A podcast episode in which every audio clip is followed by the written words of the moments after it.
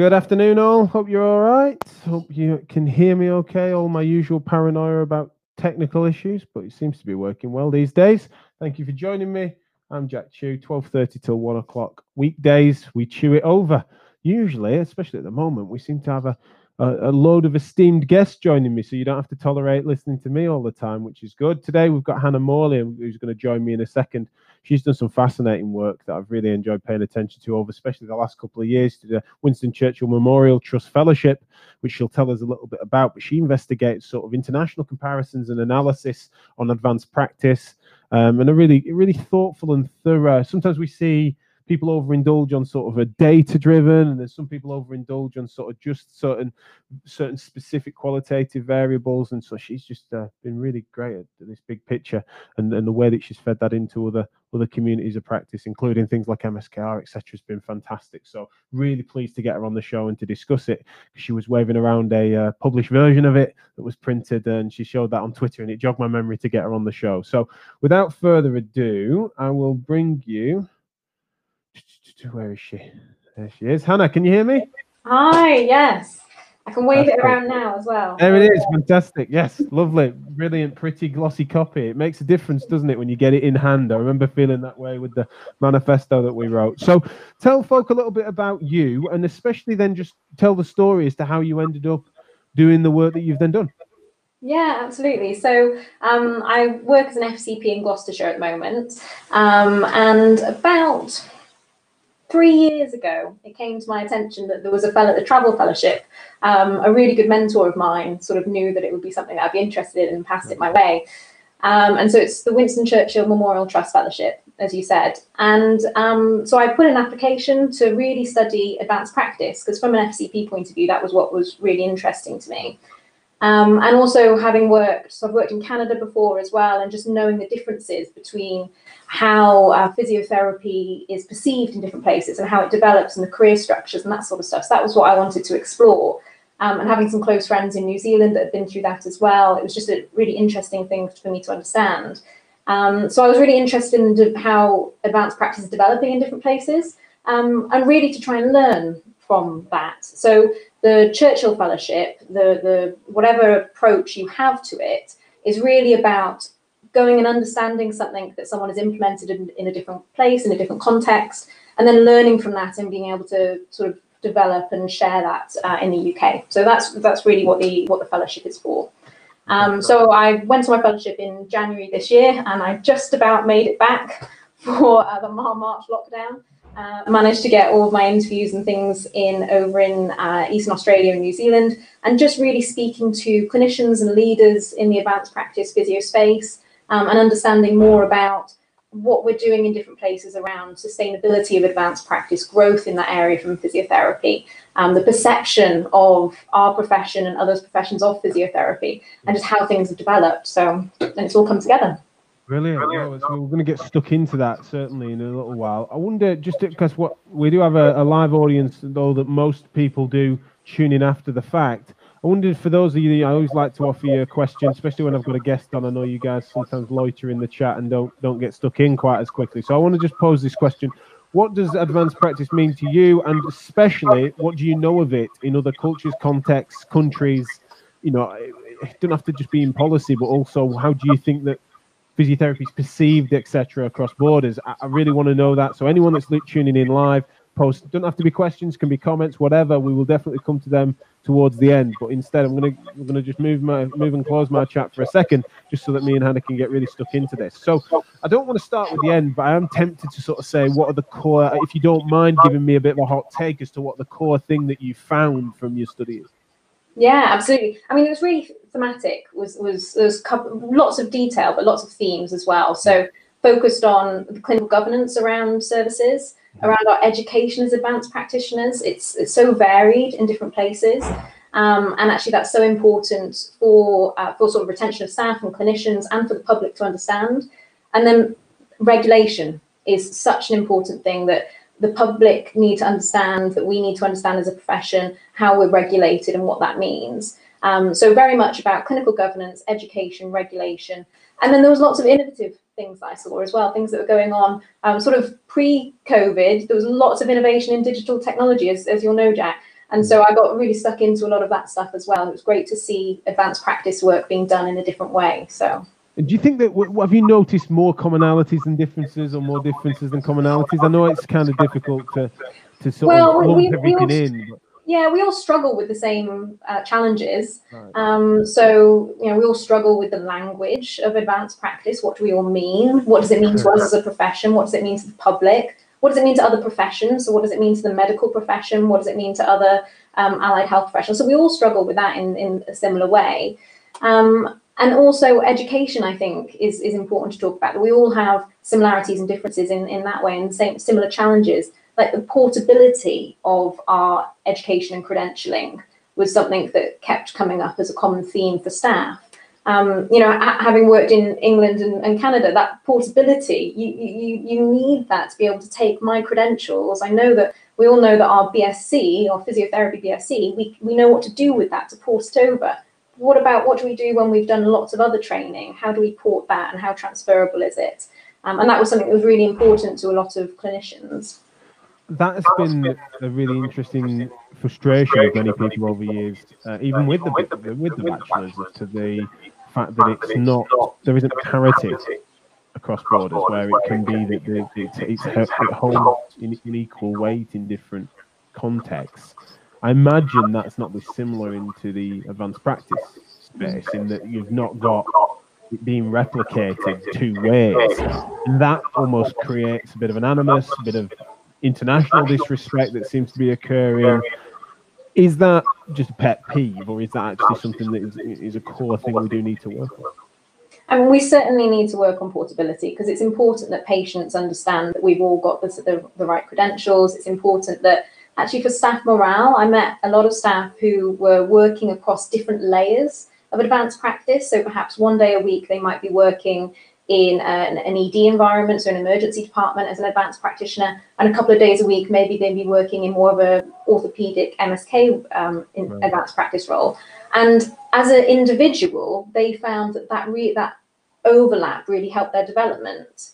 But actually, they had to do two separate um, types of um, clinical governance credentialing, two types of mandatory training. Yes, they had slightly they had different skills in both those roles, but they did feel there was an overlap that wasn't recognised. Um, and actually, if there was more of that sort of portability between advanced practice services, then that would have really helped a lot of staff. So if we indulge on being a bit UK centric for a second and think about the what are the relative differences across other nations, and I know you did a lot of stuff in Australia and New Zealand, but we needn't loiter there too much. But it's kind of the what are key advanced practice differences, say in imaging requisition, uh, injections, prescriptions, that sort of stuff, and does that affect the identity piece? Yeah, I think key differences depends on where you are in the patient's journey right. and what the purpose of the role is. So a, a lot of the things that were focused on um, in some of my research was around actually understanding the value and the vision of the of the service and what we're there to achieve for the patient. So I think some of the differences in terms of the advanced, the additional skills that we might have as advanced practitioners depends on where you sit in that pathway and what you can enable for that patient. Um, so I, I, think that's re- and it's the same for other professions. You know, it's the same for consultants versus general practitioners. You know, they sit at a different place in the pra- in the pathway, and therefore their skills might be different, and the things that they bring to the table for the patient might be different. Mm. I'm sorry, those in the comments that are mentioning a bit of feedback on the uh, sound. Uh, I'm sorry about that. Um, Hannah, if when I'm talking you were to mute yours, it'd, it'd probably work because I'm being played through your speakers, so that'll improve it. But I'm sorry, it's my fault. I rushed into this two minutes late. I was just working with our students and missed it. So me and Hannah weren't able to do some of the technical stuff that would have made it a bit cleaner. So that's all on me. Apologies for that. But thanks to those that are commenting. Hopefully that that sorts it out. Um, so Hannah, what when we're thinking about um, just I want to linger on that point a bit where is there a, a disgruntlement that sometimes happens across certain professions, prof- professionals about the lack of portability of their qualification when actually their country of origin might be in you know more open and and more um, accessible to other countries' professionals. And I just give an example, even just on a basic bachelor's level, is it is from what I understand, and, and this is where you might correct me, but objectively simpler for an Australian physiotherapist to practice in the UK than it is for me to do the same. And there were stages in my career that, given it being more more accessible and, and more parity afforded in that direction, then I might have considered it, but instead didn't. Again, feel free to correct me on it, but is that is that the case? And if so, is that something that you know does not just need to be worked on, but is that something that crops up when you do these sorts of interviews or when we're crossing and comparing, making comparisons across borders? Yeah, thanks, Jack. So I, I think that um, there, there's definitely some difference, isn't there? I mean, even uh, you know, I went over and worked in um, British Columbia, and the choice was based was partly based on the fact that there's a different um, system for me to be able to work as an in, an autonomous practitioner as a physio in BC than there is in Alberta. Mm. Um, so that's even within one country. So yeah, there are there are differences, and I don't think that that's something that is going to be changing anytime soon. You know, we're, we're even talking about being able to port. You know, some clinicians are talking about being able to port their credentials from one hospital in a big city like Melbourne to another hospital in a big city like Melbourne. Uh, so you know, when we're talking about those sort of miniature differences. Yeah. Um, but yeah, absolutely, there are. You know, we know that there are exams in some places, there are portfolios in other places, and a lot of the work that we're doing in the UK around advanced practice portfolios will help us set up, set ourselves up for that. Um, but it doesn't necessarily equate one equals the other. Um, so yeah, I, I think that it is tricky for people for sure.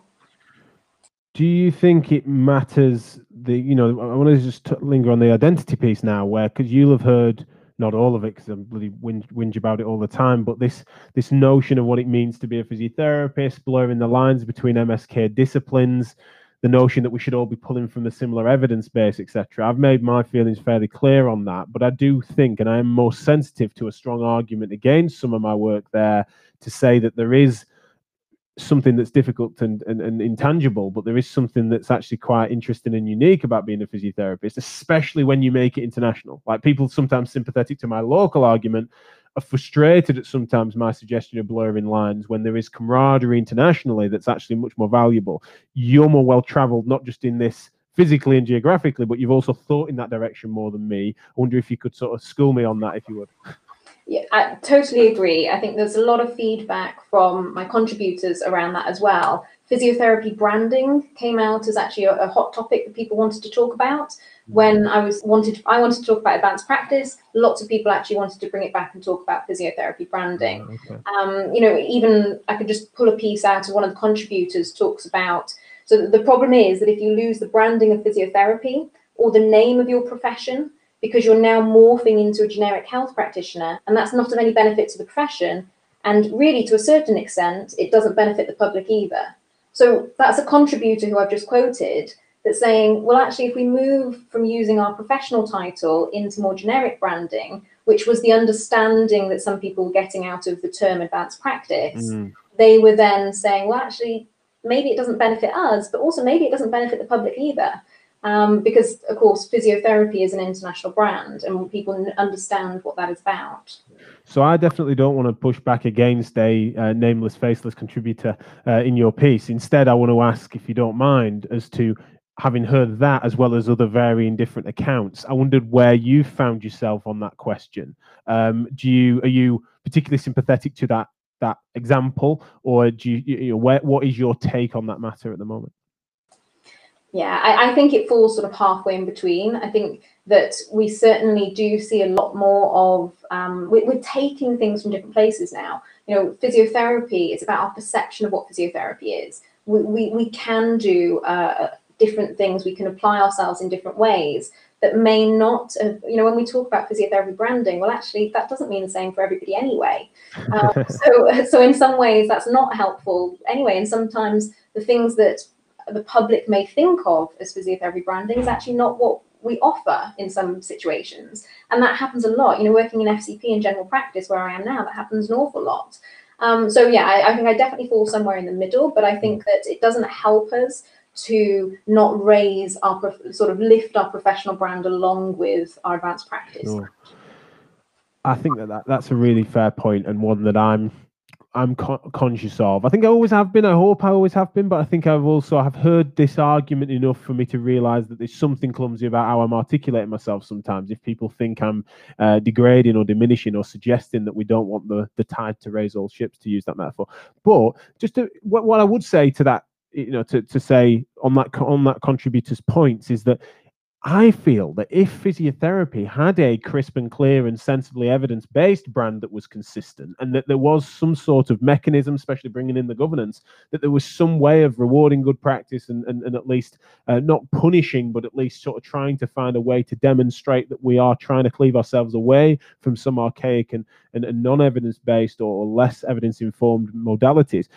I find myself, my, my, I don't think my argument would have emerged really uh, uh under a generic MSK, let's blur those lines thing, because it feels that the, I, I, struggle to understand what people are meaning. And usually when I then drill down on it, it's that an individual's person's romantic take on what a physiotherapy brand should be, they don't want to be degraded. But I feel has been degraded by the way that there's so so much cultural difference, even cross sector. You think about the private sector, independent sector, the NHS, care delivery is so so varied and with no governance framework that sort of supports.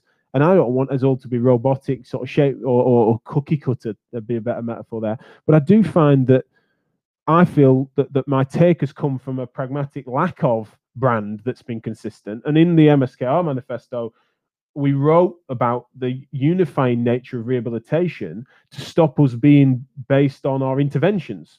Neuro being, say, Bobath, Uh, manual therapists and acupuncturists within MSK, ACBT version and suction based modalities in, in respiratory is kind of where we've been pigeonholed rather than thinking that rehabilitation can uniformly unify, you know, unify us. I'm persuaded by that if I saw that emerging. And I just wondered, is that still an issue internationally? And if so, what unifying pre- pieces are people doing?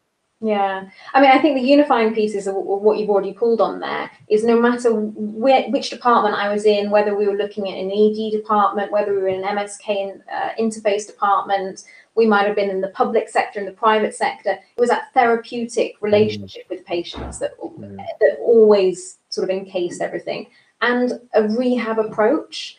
Um, I think we take for granted how, as a, as physiotherapists, we think about rehab. Yeah, yeah. Um, and when you spend time with other professionals, you, you it does you do come to realize that actually our approach to a patient conversation, our approach to planning someone's goals is is therapeutic, and that in itself is the thing that unifies us.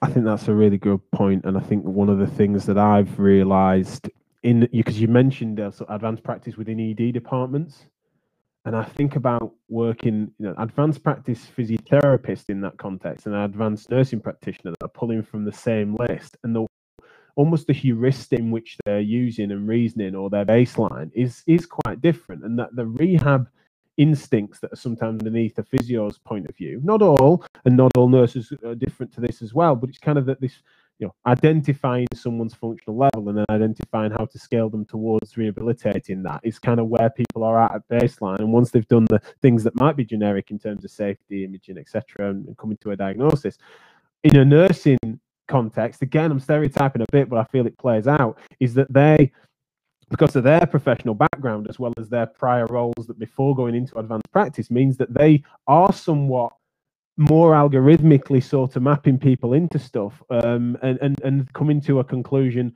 based on sort of pathway management because that might be just a way in which they're the ranks and it doesn't always apply but i think that there is something to that but i feel that i'd love to see it better defined right? We'd get we'd get somewhere quicker if people were i already know that i and i get a lot of hate mail for even suggesting that those themes might emerge. Like to to infer that is quite challenging, and I've, I've, I've, it's been one of the things that's been a, a force to try and quieten that that down. For me, codifying that a bit better, and, and, and your work's really helping us do that would move us in the right direction. Have you found that that's been useful by not just you getting it down on paper, but also having something that then stops the conversation being circular? Yeah, absolutely. And I, I think the important thing is that uh, as physiotherapists, we we do have that unifying factor. So there are differences in between all professions, and there are similarities. So I do think that it's important to play that out, and that's what's helpful in going to different contexts and actually seeing that common characteristic. So you're absolutely right in that you know, at, regardless of where you meet a patient, we're thinking about what can this person achieve. Yeah. And that's not to say that other people don't think in that way, but it's certainly common to physiotherapy. And that's mm. okay for us to own that and say, as physiotherapists, we can own the fact that we are thinking about someone's function, that we are thinking about their achievements in life as well as in health. And that's the same for other allied health professionals, it's the same for other medical professionals, but we can certainly claim that for ourselves as well. Mm, yeah, and I've been speaking to some OT colleagues that that that feel that that that especially if you offer some combination between those two, the blues and greens in a classic way, then that between us, you know, we've had that for a long time. I think that then those that are sort of harking back to intervention centric identity, intervention centric identity uh, is something we need to move past. But yeah, as I say, I feel that your work has been something that really helps us move that on, including myself. You know, I feel like I'm irritated by my repetitiveness in this direction as well. Um, it just feels like, unfortunately, there's not a, a, appropriate acceptance of of the the challenge that we're facing here. But the, international argument is a, is a very good one. We've had some lovely comments coming in. Thank you those that are sharing it. I don't know why this isn't put. Usually it puts a name to it, but it says Facebook user. Unless that's your name, that's a weird name. Uh, doctors generally rule out the most serious pathology and work down to the simplest cause, whereas physios generally work the other way around. What advanced practice helped me to do was to work from both ends to come to the most likely cause. Interesting stuff got to work now, but we'll listen later on as normal. Aha, yeah, yeah. So, so unfortunately, we're talking to someone that's no longer probably listening. But thank you for your comments. Really appreciate it. I wondered what your thoughts are on on that, Hannah, in terms of styles of reasoning. Is that something that you noticed? Yeah, it certainly is. I mean, I think we have to again be careful about making absolutes here because, of course, advanced practice uh, clinicians working in orthopedic environments are working on serious pathology, working in general practice are working on serious pathology initially. But of course, there is that difference because, like we said at the beginning, it depends on the context. It depends on where mm. you meet that patient in their pathway. Um, so if you're meeting a patient in a pain clinic, then perhaps your approach to serious pathology may be different because there will have been other thing information that you'll have at that point yeah. than you had when the first clinician met them in their general practice environment. So it just again depends on the context that you're seeing them in. Um, but certainly there are um, differences, um, but there's very a lot of similarities as well. Mm. But yeah, I, I, think that advanced practice from that point of view, we, we are working at all levels. David Zalek, sorry if I'm mispronouncing your name, David. Does rehab mean different things to different people, especially in the MDT? And I'd extend that question to say, does does every term, be that physiotherapy as a profession, but rehab or any distinction, advanced practice, does that mean such different things to different people that it's sort of really hard to get a common identity? Yeah, I, I, think it certainly is. And when you're having conversations at a certain level, it's important to sense check that and identify, oh, we the same thing here? You can be having uh, conversations in general practice about triage or total triage, or uh, actually, let's just check do we all do triage the same? Are you all talking about the same type of rehabilitation? Mm. Um, so absolutely, I agree. It's important that we all getting the habit of sense checking those terms with each other. Yeah, that. Def- I mean, I encourage it across any discussion, especially one where you identify, even if it might be a subtle difference between you and your interlocutor. Like, define your terms. Like, it's basic decent conversational theory. Uh, you know, make sure you, you're speaking on similar things, especially if do the words mean what you're meaning. Uh, is your perception of that term or that profession accurate? Are you playing into stereotypes or being too definitive uh, within your assumptions? And you only find that out from discussing it and also trying to at least afford yourself that time. Yeah, and, and I would say also it's okay if you don't exactly know what that term means to you at that time when someone asks you. You know, it's okay playing that out and saying, "Oh, actually, now you've directly asked me to define what I mean by rehab or triage or advanced practice. I'm not sure I can articulate it, and that's okay because actually you can then work that out together and say, "Oh, yeah, that piece I did recognise, but I, I didn't recognise that other thing that you mentioned." Um, and I think it's important that we're honest and have those conversations with each other. Because we're yeah, that's such a good point because I, I I mean, I think maybe there's still plenty of occasions where I run afoul of this, but historically, like partly out of my own sort of sense of giddiness when I've been thinking in a direction for a while. You forget that you're in a different place. You know, you've been busy defining your take or your definition on that term in such a way that you don't realize that you've been the shadow that's been pointing your attention in that direction for a while and you may have left people behind. Or more than likely you might be speaking to someone like in my case you're speaking to someone that's been doing that for far longer that's actually moved past your position there and has, has developed it and has a, a sharp critique of, of what you've come to and thinking you're being innovative. So that variety matters doesn't it regulation is one that tripped me up so many times when I was away. Um, you know, people constantly saying, "Well, hang on, let's just bring it back. I don't think you meant regulation there. I think you meant X, Y, and Z." You know, and it, things people we all confuse words like regulation with credentialing mm. qualifications. The public confuse regulation with titling, with spe- specialization, that sort of thing. Mm. Whereas actually, if we can define it simply, you know, regulation is about public safety and public interest and that's what we need is we need someone we need to trust each other enough to say actually i'm not sure that we're on the right on the right topic there because I've because I was clumsy in starting as a bit late, I'm just going to sneak a few more minutes as long as you don't need to rush off, Hannah. Um, but um, I wondered if I could just ask on the regulation piece, allow me to indulge sort of a uh, spectrum um, which does have stereotypes at either end of it. One of being that essentially we should be self-regulating only in such a way that beyond sort of definitive titling once you're in you're in and it should be that live and let live and and we should just sort of in between in between us we would self-regulate. And then the other side being that you would almost be i've never heard someone argue for this but let's say that you should be accountable to some body on a monthly basis. By, uh, by body, I don't mean person, I mean sort of a governing body. On a monthly basis, you should be appraised against whether you're maintaining standards, etc., which I'm describing uh, uh, caricature examples on either end of that. I wondered where, having thought in this direction for a while, where you end up sitting in how we should be best regulated.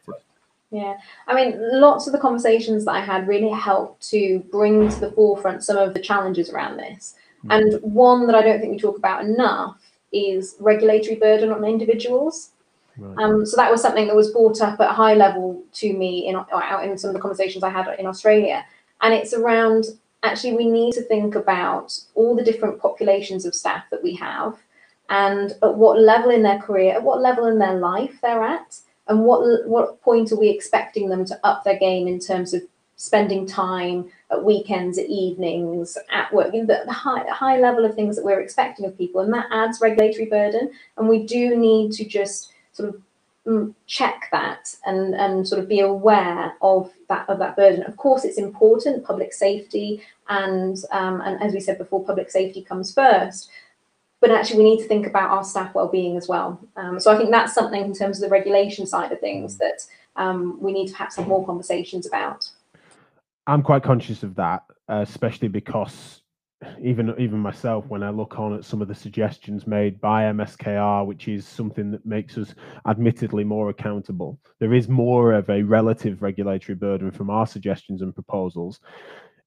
It's not something I'd relish or enjoy. You know, there is a burden that would come, but I just feel like the bar has been set so low. I just wondered if, in the UK terms, again, I'm just sort of wondering if you'd shoot your opinion for me, people making a regulatory burden claim as a UK physiotherapist fascinates me. Like I, I don't I don't see it. I don't sense it.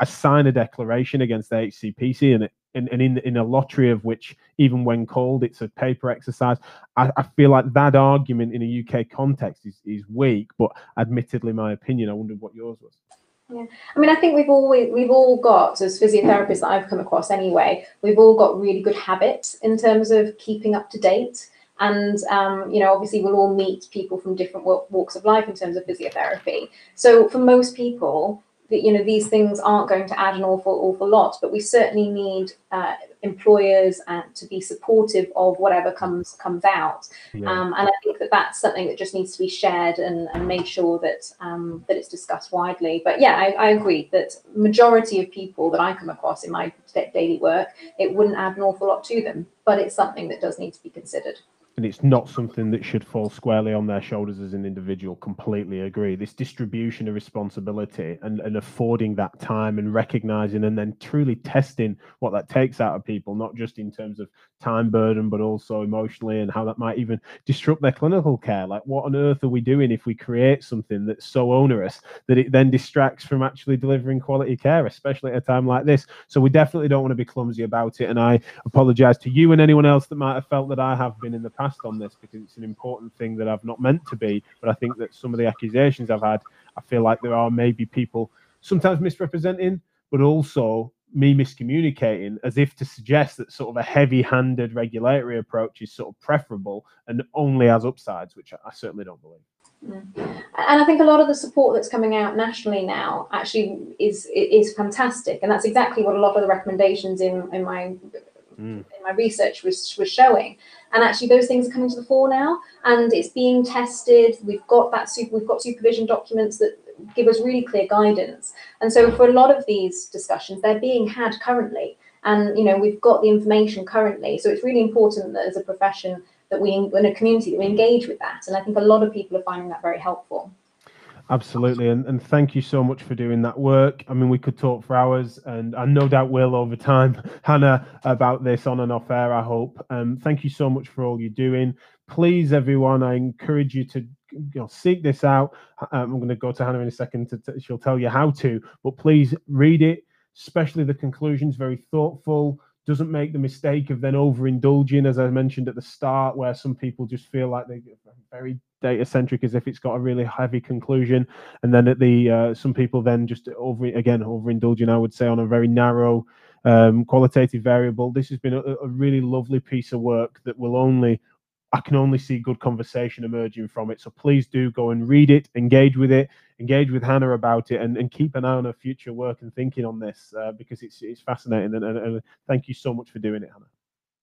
Great, thank you very much. Yeah, so um, anyone can find my work on the Winston Churchill Memorial Trust website. So if you just search for my name, Hannah Morley, uh, under their website, you'll find it. Um, also, I've got a blog which is Advanced, Advancing Practice, and you'll find it on there. And also, you can follow me on Twitter as well, and you'll find it there. Absolutely, yes. It'll be everywhere, and we'll make sure we get the links out and stuff when we accompany this. So, thanks a lot, and uh, we'll see you tomorrow. Let me just double check. I've got another another guest on tomorrow. Who is it? Rob Tyers on tomorrow. So please join me and Rob. I think we'll be talking a bit in this direction, but it'll be more about how he keeps in touch with evidence as well as getting involved in it himself, becoming increasingly research literate as he is, old friend of mine. Uh, but we'll be talking about that with Rob and probably a bit of this stuff as well. It'll be a really interesting follow on, I think, in some ways. So thanks, Hannah, and uh, thank you all. I'll see you tomorrow.